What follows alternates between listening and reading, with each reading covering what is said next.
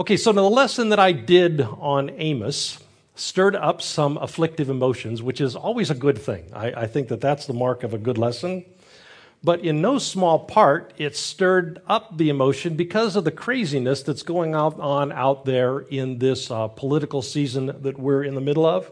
Because when anything that we do here in church sounds like that, well, it can feel like uh, it's a, a, violation because this ought to be a place that's safer than that. And so I uh, have talked to several people about their afflictive emotions that have come up, and I've been furiously taking notes on the things that they've said. And then while I was away on vacation, I read five books that had to do with really kind of a broad background of how to talk about it. And I'm kind of energized about following up on that lesson. Um, however, not today. I think we can do better than just get along. I think what we can do is begin to learn from people who have different perspectives. One book I read had to do with understanding the five underpinning morals that define all of psychological morality and the difference between which one of these we highlight and how it affects our um, views of society. I think we can learn tremendously from one another, and so we can do better. But we'll do that later because right now we have to have kind of a community meeting. And the community meeting is based on this concept. When it comes to talking about sex, having it with just mom and dad in the privacy of your own home is not as effective as having a community that shares uh, a collective understanding of a shared language, uh, shared images, shared metaphors, sh- uh, shared values, and understanding of human sexuality. So, we're going to talk about sex. So, yeah, religion, politics, and sex. We're going to do that. So now, as you heard during the announcements, the, uh, the teens are going to be starting their sex module. And I want to talk a little bit this week and next about what they're going to be talking about. And I want to make the case that I just mentioned that framing sexuality for our young people goes much better when we do it as a community. However, there aren't any agreed upon sexual norms out there in our society right now we have traditional religious sexual norms, which is don't have sex till you get married. And then we have the uh, everybody screws everybody as long as nobody gets hurt sexual norms that kind of define the wild west of the way that we do things. And these aren't working. Because if you look at some of the numbers out there, we are not doing well in relationships. But the funny thing is, don't have sex till you get married, that's not working either because even people who are devout and are buying into it are not doing it. Uh, there's something going on, which we'll see in a moment, that affects this moment in history and why we are going through this topsy turvy tumult uh, that we're going through around sexuality. But the net effect of it is there isn't something that we inherit from mom and dad, that who inherited it from grandma and grandpa, who inherited it from a grandma and grandpa, that we can appeal to and say, let's just do what everybody did. Like many things that are happening in this moment of worldview upheaval, we're having to rethink the most fundamental basics of how we do what we do, and in this instance, around our sexuality. So, my hope is that the podcast will help us clarify our thinking at a time when clear thinking is hard to come by.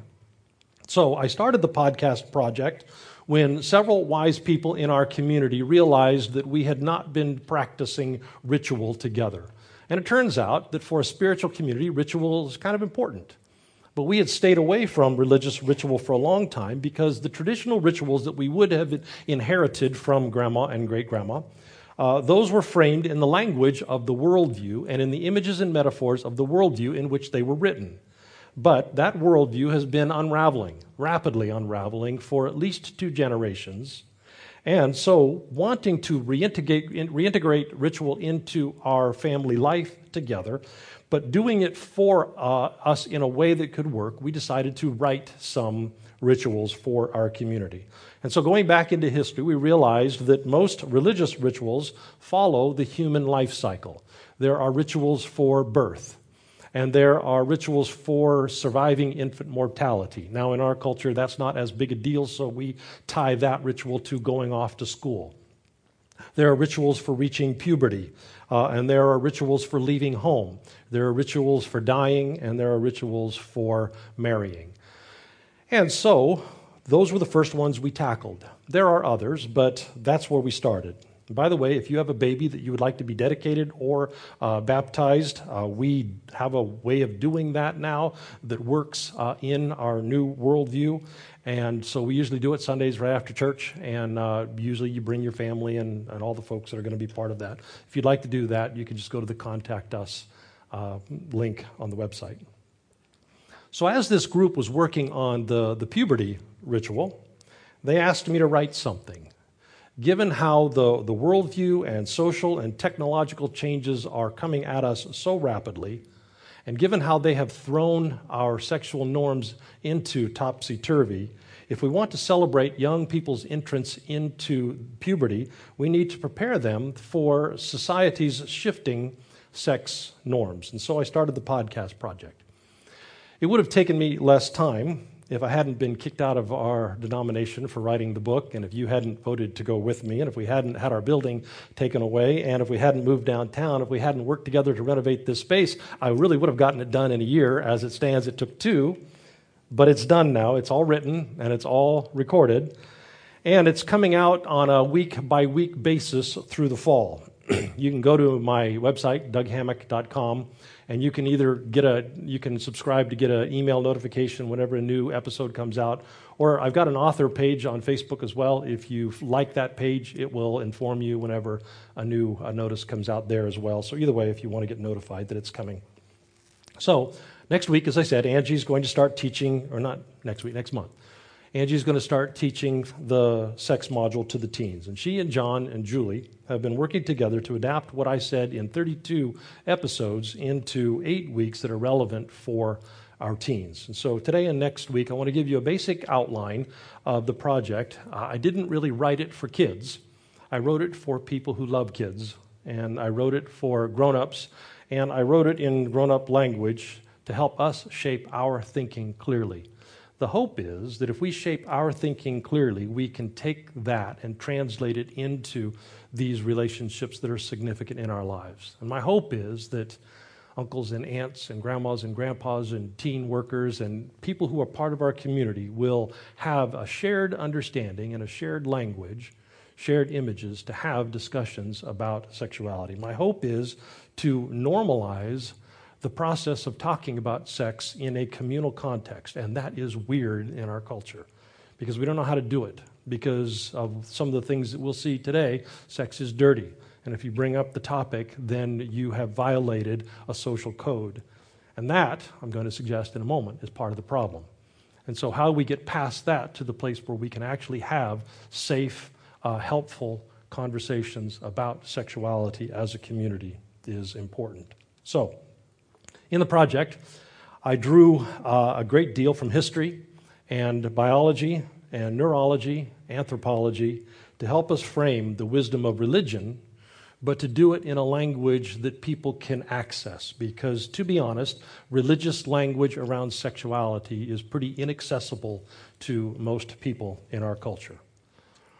But that's too bad, because religion has accumulated a rich body of insight and a rich body of wisdom into human sexuality.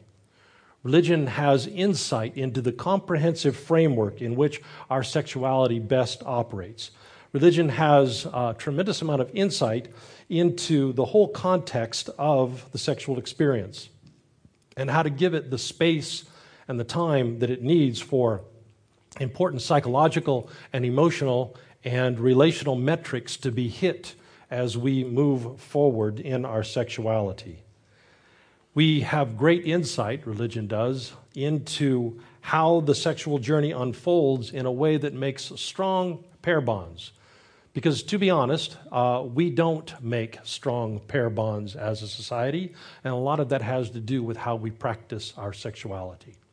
Uh, a year ago or so, we, there was a, something in the News and Observer that said in Wake County, we had now hit uh, a milestone in Wake County for divorces per marriages. Every 10 marriages, seven divorces. Now, that doesn't mean that 10 marriages yielded seven divorces because a lot of those divorces were second and third divorces. But it also didn't count the people who live together and their relationship doesn't work, and so they separate. And so we could be at seven. It might be that seven relationships doesn't go the distance. And so it's not going well. and part of the reason it's not going well is the way that we practice our sexuality.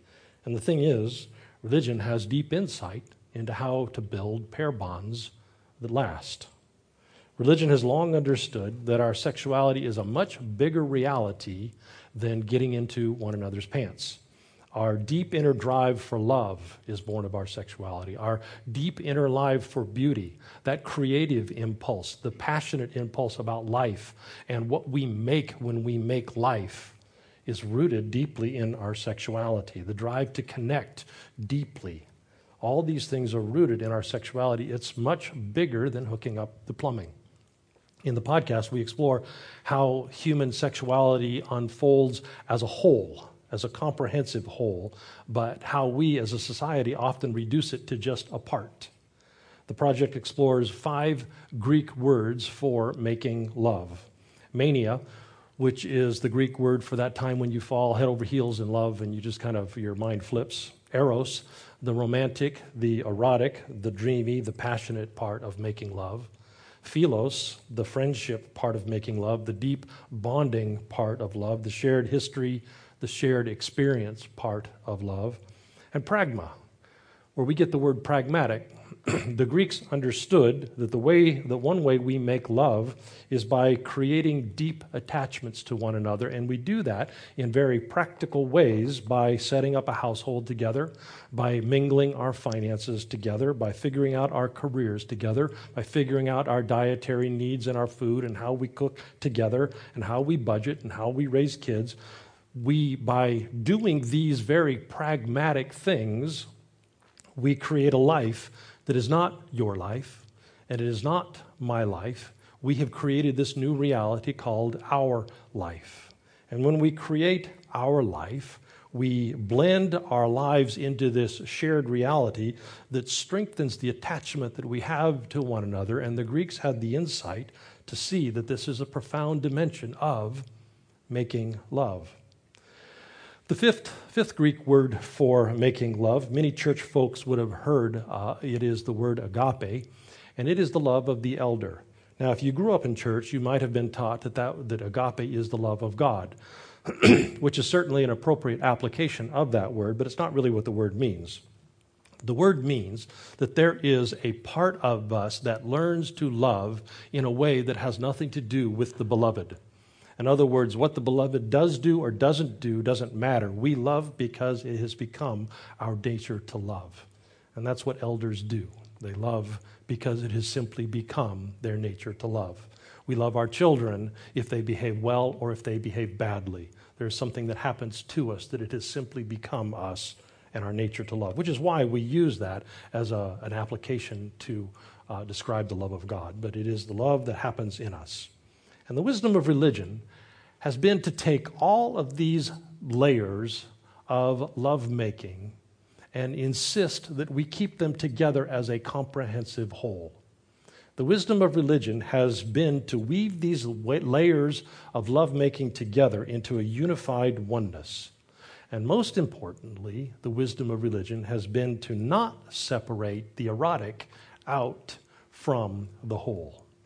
In other words, the wisdom of religion tells us to not do what our society does. And what our society does is to separate eroticism out from the whole package and make it a standalone product. And it is not a standalone product because our sexuality really is a connected wholeness kind of thing.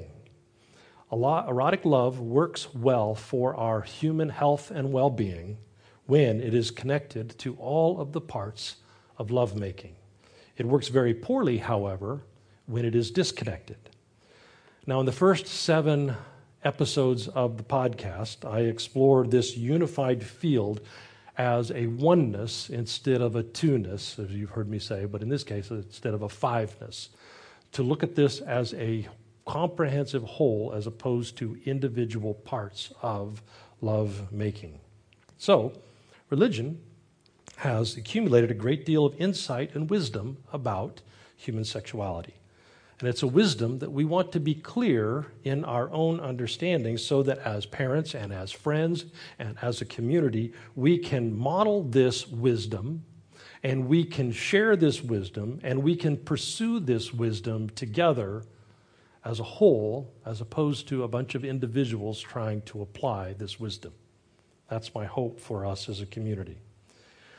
I especially want this to be clear in our minds because our kids and we have been for some time now taught a very different sexual curriculum.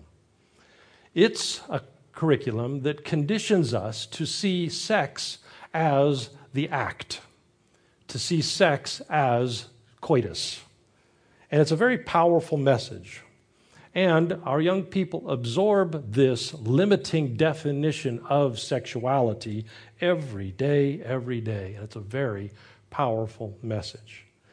And when they absorb that message that sex is the part as opposed to the whole, it then helps us, causes us to miss the larger picture. Consequently, we and they make our sexual decisions blinded to the everything connected nature of lovemaking.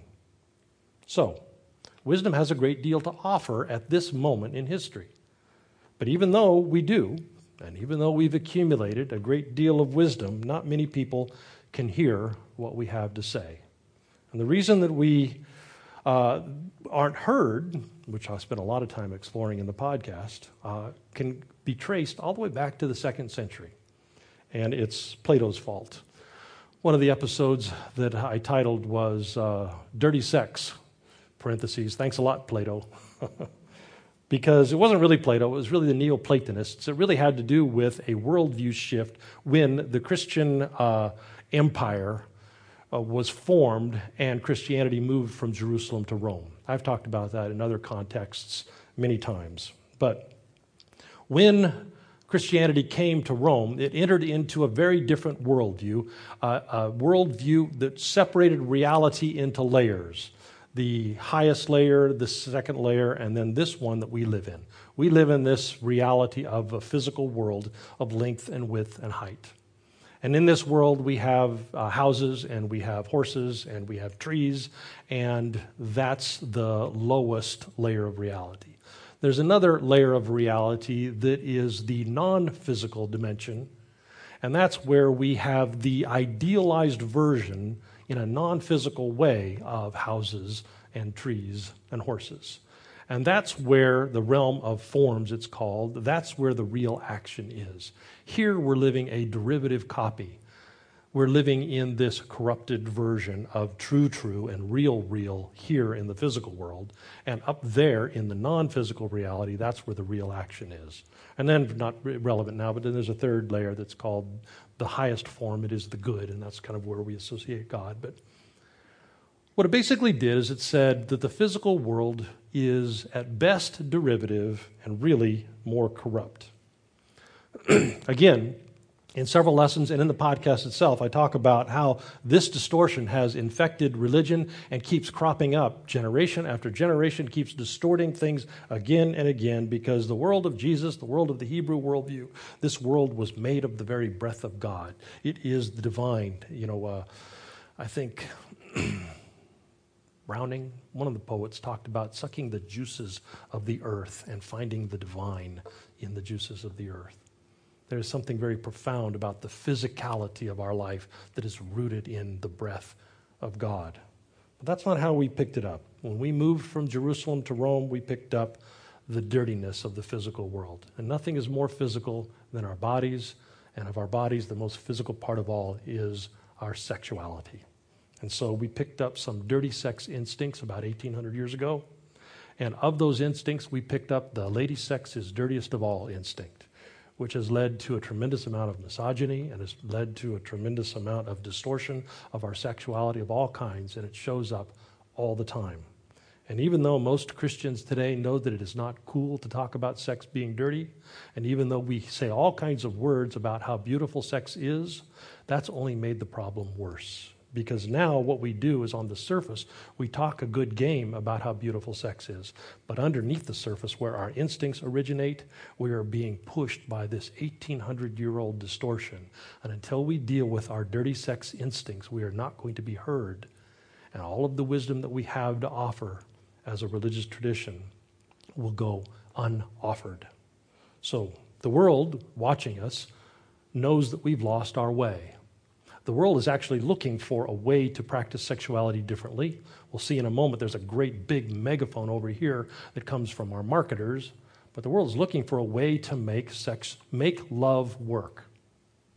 And so when they check in with us, they see our dirty sex instincts and they say, well, they don't have it, and they move on. And so, until we deal with these instincts that interrupted uh, us 1800 years ago and keep cropping up from time to time, nobody will listen. In fact, we're not even listening to ourselves. The numbers tell us that the sexual practices of devout, religious young people are not statistically different from the non religious. Again, there's a bunch of studies that I cite in the podcast. You can hear about that. It's really interesting stuff. But it's difficult to overstate how profoundly dirty sex instincts have shaped the religious sex ed curriculum. We do purity retreats and we have purity rings and we say modest is hottest, and these things sound good when we frame them uh, in uh, our our language to our young people, but then when you dig underneath them, you realize the harsh harmfulness that is carried underneath these pretty words, and you realize that the uh, toxic effects that it has on our human sexuality can't be overstated how harsh and hard that is. So, if we're going to access the accumulated wisdom of religion, we're going to need to deal head on with how badly we have lost our way and how the toxic drip of dirty sex instincts have been dripping away for 18 centuries since Clement of Alexandria, and he's one of the worst dirty sex offenders in our tradition. Some of the stuff that he said about feminine sexuality was just wild. I can't believe that made it into our tradition. And then somebody got up somebody as honored as Augustine stands up and quotes Clement, and I think, oh God, you're just doubling down on some really crazy stuff. But anyway, dirty sex has hijacked the religious sex ed curriculum. Consequently, few, if any, can access that wisdom. And we really need that wisdom. Family and religion are kind of society's best bet for a well formed sex ed curriculum. However, family is under an inordinate amount of stress right now, having to do with economic factors and social factors, and the requirement of rethinking sex ed to work in this newly framed reality that has just washed up into our lives so profoundly. It's so demanding, and the family is so taxed right now that it's really asking people to make bricks without straw, to rethink sexuality and train young people. The family is having a very hard time. And religion has been marginalized because of these dirty sex instincts. And so, consequently, of the five institutions that make up each society, family and religious institutions are kind of out. Consequently, we're left with government or education.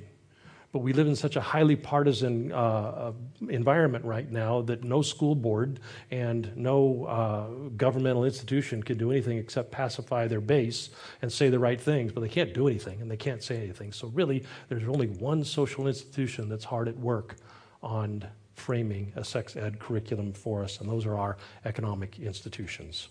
Those are the people that are working really hard to sell us stuff. And these people have realized that sex sells, or more accurately, erotic part of sexuality sells. Because two things go deep inside of us fear and sexuality. And if you're paying attention, everybody who wants to sell you something from a political agenda all the way over to toothbrush is trying to either touch fear or touch sex. And so they're banging away on those two notes again and again and again because if you want to go deep into someone's consciousness, those two will get you there. And that's what's happening. Those sexual uh, the, the sexual curriculum that is being defined by our marketers is the prevailing norm for us as a culture. And the people who are making those norms are singularly disinterested in the whole human of sexuality. They're only interested in the part that sells. And for that, eroticism is ideal because I, eroticism is visual and it lends itself to a screen. And most things that are sold to us are sold to us on a screen. And eroticism is fast and it grabs us quickly. And so, consequently, if you want to grab somebody fast in a 30 second spot and you want to do it on a screen, boy, eroticism is ideally suited for your purposes. And if you're trying to sell somebody something, that will work. It'll go deep and it'll get there fast. And so we're inundated with a curriculum about our sexuality that is formed by a mission that has nothing to do with human well being. It's informed by a mission that has to do with selling cars or selling shampoo. It's not informed by the wholeness that makes up our human sexuality. And the thing is, religion knows all about that. And religion has known about this for a long, long time. And religion has a rich body of wisdom to tell us how to handle it and how to stand against the exploitive use of sexuality to sell us stuff. Religion knows how to gather into communities and to use those community networks to strengthen and support one another toward the long view of human well being and to put our eroticism into a context that supports it instead of exploiting it and in the process undercutting us and undercutting our well being. But it really doesn't matter that we have this rich body of wisdom because nobody's listening. We're not even listening. So, there's too much from the podcast. I thought this would be easy to do these two lessons. As a matter of fact, I was talking to the church council, said, I really think we should just do it in one lesson. This is going to be so easy. and then I sat down to do it, and I realized, how do you get all this stuff into one lesson or two lessons? And I can't do it. But let me just share this one thing, and it was this. Of the five layers of experience that the Greeks classified under the heading making love, the one that seems the least sexy is the Greek word pragma. Figuring out budgets. How sexy is that? Sharing household chores. These are not sexy things. But Helen Palmer, she uh, advertises herself as a sexual anthropologist. She is the consultant for Match.com to help them be- develop their strategy for how to help people make love connections. She's also done several TED Talks. She was teaching a class on keeping passion, sexual passion, alive through the years. And as she was giving this talk, a man in the audience was from China, and he said, why would you do that? why would you try and keep passion alive through the years? Or why would you try and keep eroticism alive in, through all the years? Why would you spend all of that energy trying to prop up the erotic? Because everyone knows that eroticism comes and eroticism goes. It just does. Everyone knows that eroticism waxes and wanes through the years. It will come again, but it will also go again. And anybody who's ever been in the throes of erotic passion knows that, yeah, it's, it might last for a few months, it might last for a long season, but inevitably you got to get back to, you know, going to the grocery store and doing that kind of stuff. So if we're going to try and strengthen something, this man said, it ought not to be eroticism. We ought to be strengthened the attachment part of love, the pragma part of love. Do that, strengthen the attachment, and eroticism will have a place to return to when it waxes. I guess coming back, you would think waxing. When it waxes, when it, when it returns, it'll have a place to return to. Strengthen the attachment. Eroticism will take care of itself. It always does. It comes, it goes, and when it comes, it comes here to this place.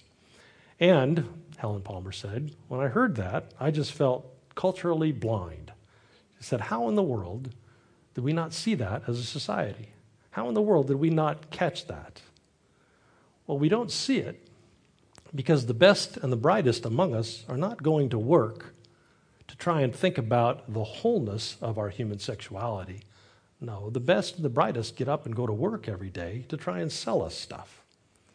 And the best tool that they have in their toolbox is the constant drumbeat of the primacy of eroticism, the selling part of sex.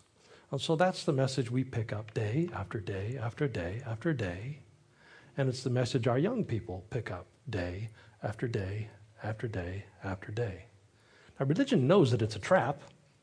The accumulated wisdom that we've got over all these centuries tells us it's a trap, and we could talk about that if we could get a hearing.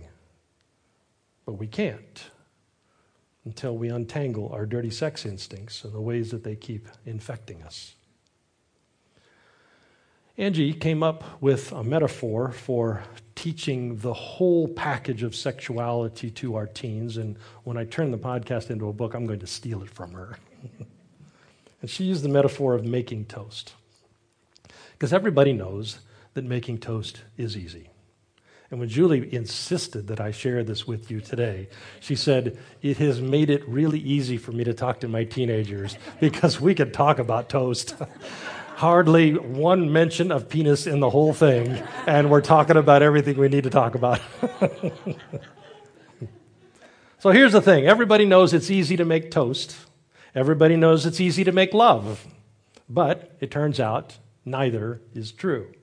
Make toast, sure, it's simple, it's easy, it's fast, and it's hot. but that's only part of making toast. In truth, toast is much harder than that because toast requires flour and yeast and water and sugar because toast requires bread. And sex, like toast, begins much further back down the chain in the process than the hot, fast, and easy part. We make love more like making bread than we do like making toast. To make toast, you have to mix the ingredients, the important, essential ingredients. And then you've got to give it time time to rise and time to expand. And then you have to beat it down and you have to knead it. And then you have to challenge it so that it has to rise to the challenge and it develops an uh, internal strength when you do that. It has to be stressed and it has to respond to stress. It has to bounce back. It has to be shaped. It has to be prepared. It has to be baked. It has to be sliced. And when all of that's done, then you're ready for the hot and fast and easy part, the toasty part of making toast. and when society's marketing engine sells its sex, it gives us the message that making toast can be separated from making bread, which works for making toast, but it doesn't work for making love because someone else can make bread for you, but no one else can make love for you. But our young people are being trained to jump right to the fast, easy, and hot part the erotic part, without making love first, without making bread first. So when both religion and family have lost their voice, we get suckered in by the hucksters who are trying to sell us stuff. And that's what's happened to our society, and that's what's happening to our kids. We've normalized stripping the erotic part of love out and making it a standalone feature for our making love. We've separated the erotic out from friendship, it's a separate entity. We've separated it out from deep and abiding commitment. We've it, separated it out from conflict and struggle and the character development, the stressing and the growing and the responding that is necessary to make love for a lifetime. And the thing is, religion knows better if we could get a chance to be heard, if we could untangle ourselves from our dirty sex instincts. Now, next week, I want to talk about the only part of the project that I think might ruffle some feathers. And if that, even uh, it would only be the feathers of those who grew up in church. Because for most of the project, I'm really just presenting the ancient wisdom of religion, but supporting it with the hard sciences and the soft sciences and trying to untangle us from our dirty sex instincts. So I don't think most of the project would ruffle feathers, but one part might surprise folks who grew up in church. And that's this we've got a problem. In the, uh, in the podcast, I call it the 15 year problem. It used to be, well, it has been in the centuries, the millennia, of human civilization that we lived for six, six, ten thousand years in agricultural societies. Agriculture is not that complex. You can become a contributing member of society as soon as you can plow a field or raise a baby. And so we became contributing members of society in our late teens. Then came the industrial society, and it was almost about the same. As soon as you could get a job and go to work, and as soon as you could raise a baby, you were ready to be a contributing member of society. But things have changed, and it's no longer that easy to become a contributing member of society. Uh, in the Affordable Health Care Act, one of the provisions that was most uh, accepted by everyone, left and right uh, alike, was the fact that young people could stay on their parents' insurance until they were 26, which was an acknowledgement of the reality that it takes a lot longer to become ready to support yourself than it used to. And so, consequently, now the age of marriage has averaged up from late teens to now almost 30. 28.6 for women, 29.2 for men is the average age in which we marry. At the same time that that's happening, we've started to reach puberty much earlier. Who knows if it's the plastic that our food is in or milk that we drink or whatever it is. For some reason, we're reaching puberty much earlier. So now, the time between sexual maturity and the time that we're ready to settle down has gone to 15 or 16 years. So, 15 or 16 years in which we are um, at our sexual prime, and now religion's wisdom comes with a rule of thumb on top of it. And the rule of thumb that worked for a lot of centuries was don't have sex until you get married. Now we've got to look at that and saying, well, yeah, that's not working. So, what is going to work if that doesn't work? Because what's happening now is as soon as people see the rule of thumb, they throw that out and they throw out this rich body of wisdom with it. And consequently, we're not accessing the wisdom of religion because of the dirty sex instincts but also because of a rule of thumb that no longer works effectively. So, what are we going to do about that? And that's going to ruffle some feathers because we have to think about that. We've got to be able to prepare for that. But that's next week. For this, I want you to hear today. Our kids need a truer, better picture of sexuality than they're getting on a day to day basis. They need something better, richer, more profound, more human than the marketing machine is giving them today. Our young people need to grow up in communities where sex is not a forbidden topic. They need to grow up in communities where sexuality is talked about and where language is shared about it because they're getting that message out here. And if we just are polite society and don't talk about it here, well, then we're just abandoning them to the marketers, to the hucksters. So we've got to learn to talk about it. We've got to learn to tell our sexual stories. You know, when I was writing that, Julie was editing and she said, Oh my God, what are you talking about? Tell our kids our sexual stories. We've got to figure out how to do that in a way that's safe and works for them because they're getting all kinds of sexual narratives out there. We've got to tell them about our mistakes and help them learn from them. We've got to tell them about our successes. We've got to be, develop a community that has a shared language that's rooted in this ancient wisdom. And we've got to understand that sex is so much bigger than what happens when we get into bed with each other. Understand how to talk freely about the whole, comprehensive whole. We have to be informed and have an understanding. The reason I spent so much time working on this was to give us a foundation to stand on so we could talk to our kids and say, let me tell you, I'm speaking with some expertise here. I'm speaking with some authority here, and I'm telling you that's not going to work. It's going to feel great for a few months, but in the long run, it's going to hurt you. And so we have to be able to draw from a case that's rooted in our humanity to be able to talk about that. And we have to make a case to our young people that's good enough for them to be able to be suspicious of the message that the hucksters are selling them. So I hope you'll encourage your teens to come and be part of this uh, um, module. And I hope that you will listen to the podcast. I hope that you will work hard to kind of internalize how these principles apply and how they work in your context with the young people that you are around. If you are a grandparent or an uncle or an aunt, or if you're a youth worker, or if you have children of your own and I hope that you will uh, allow the wisdom of religion to shape your sexual journey as well as as a community to help it shape our young people's sexual journeys. So, Lord, I pray that it would be so among us as a community. In Jesus' name, amen.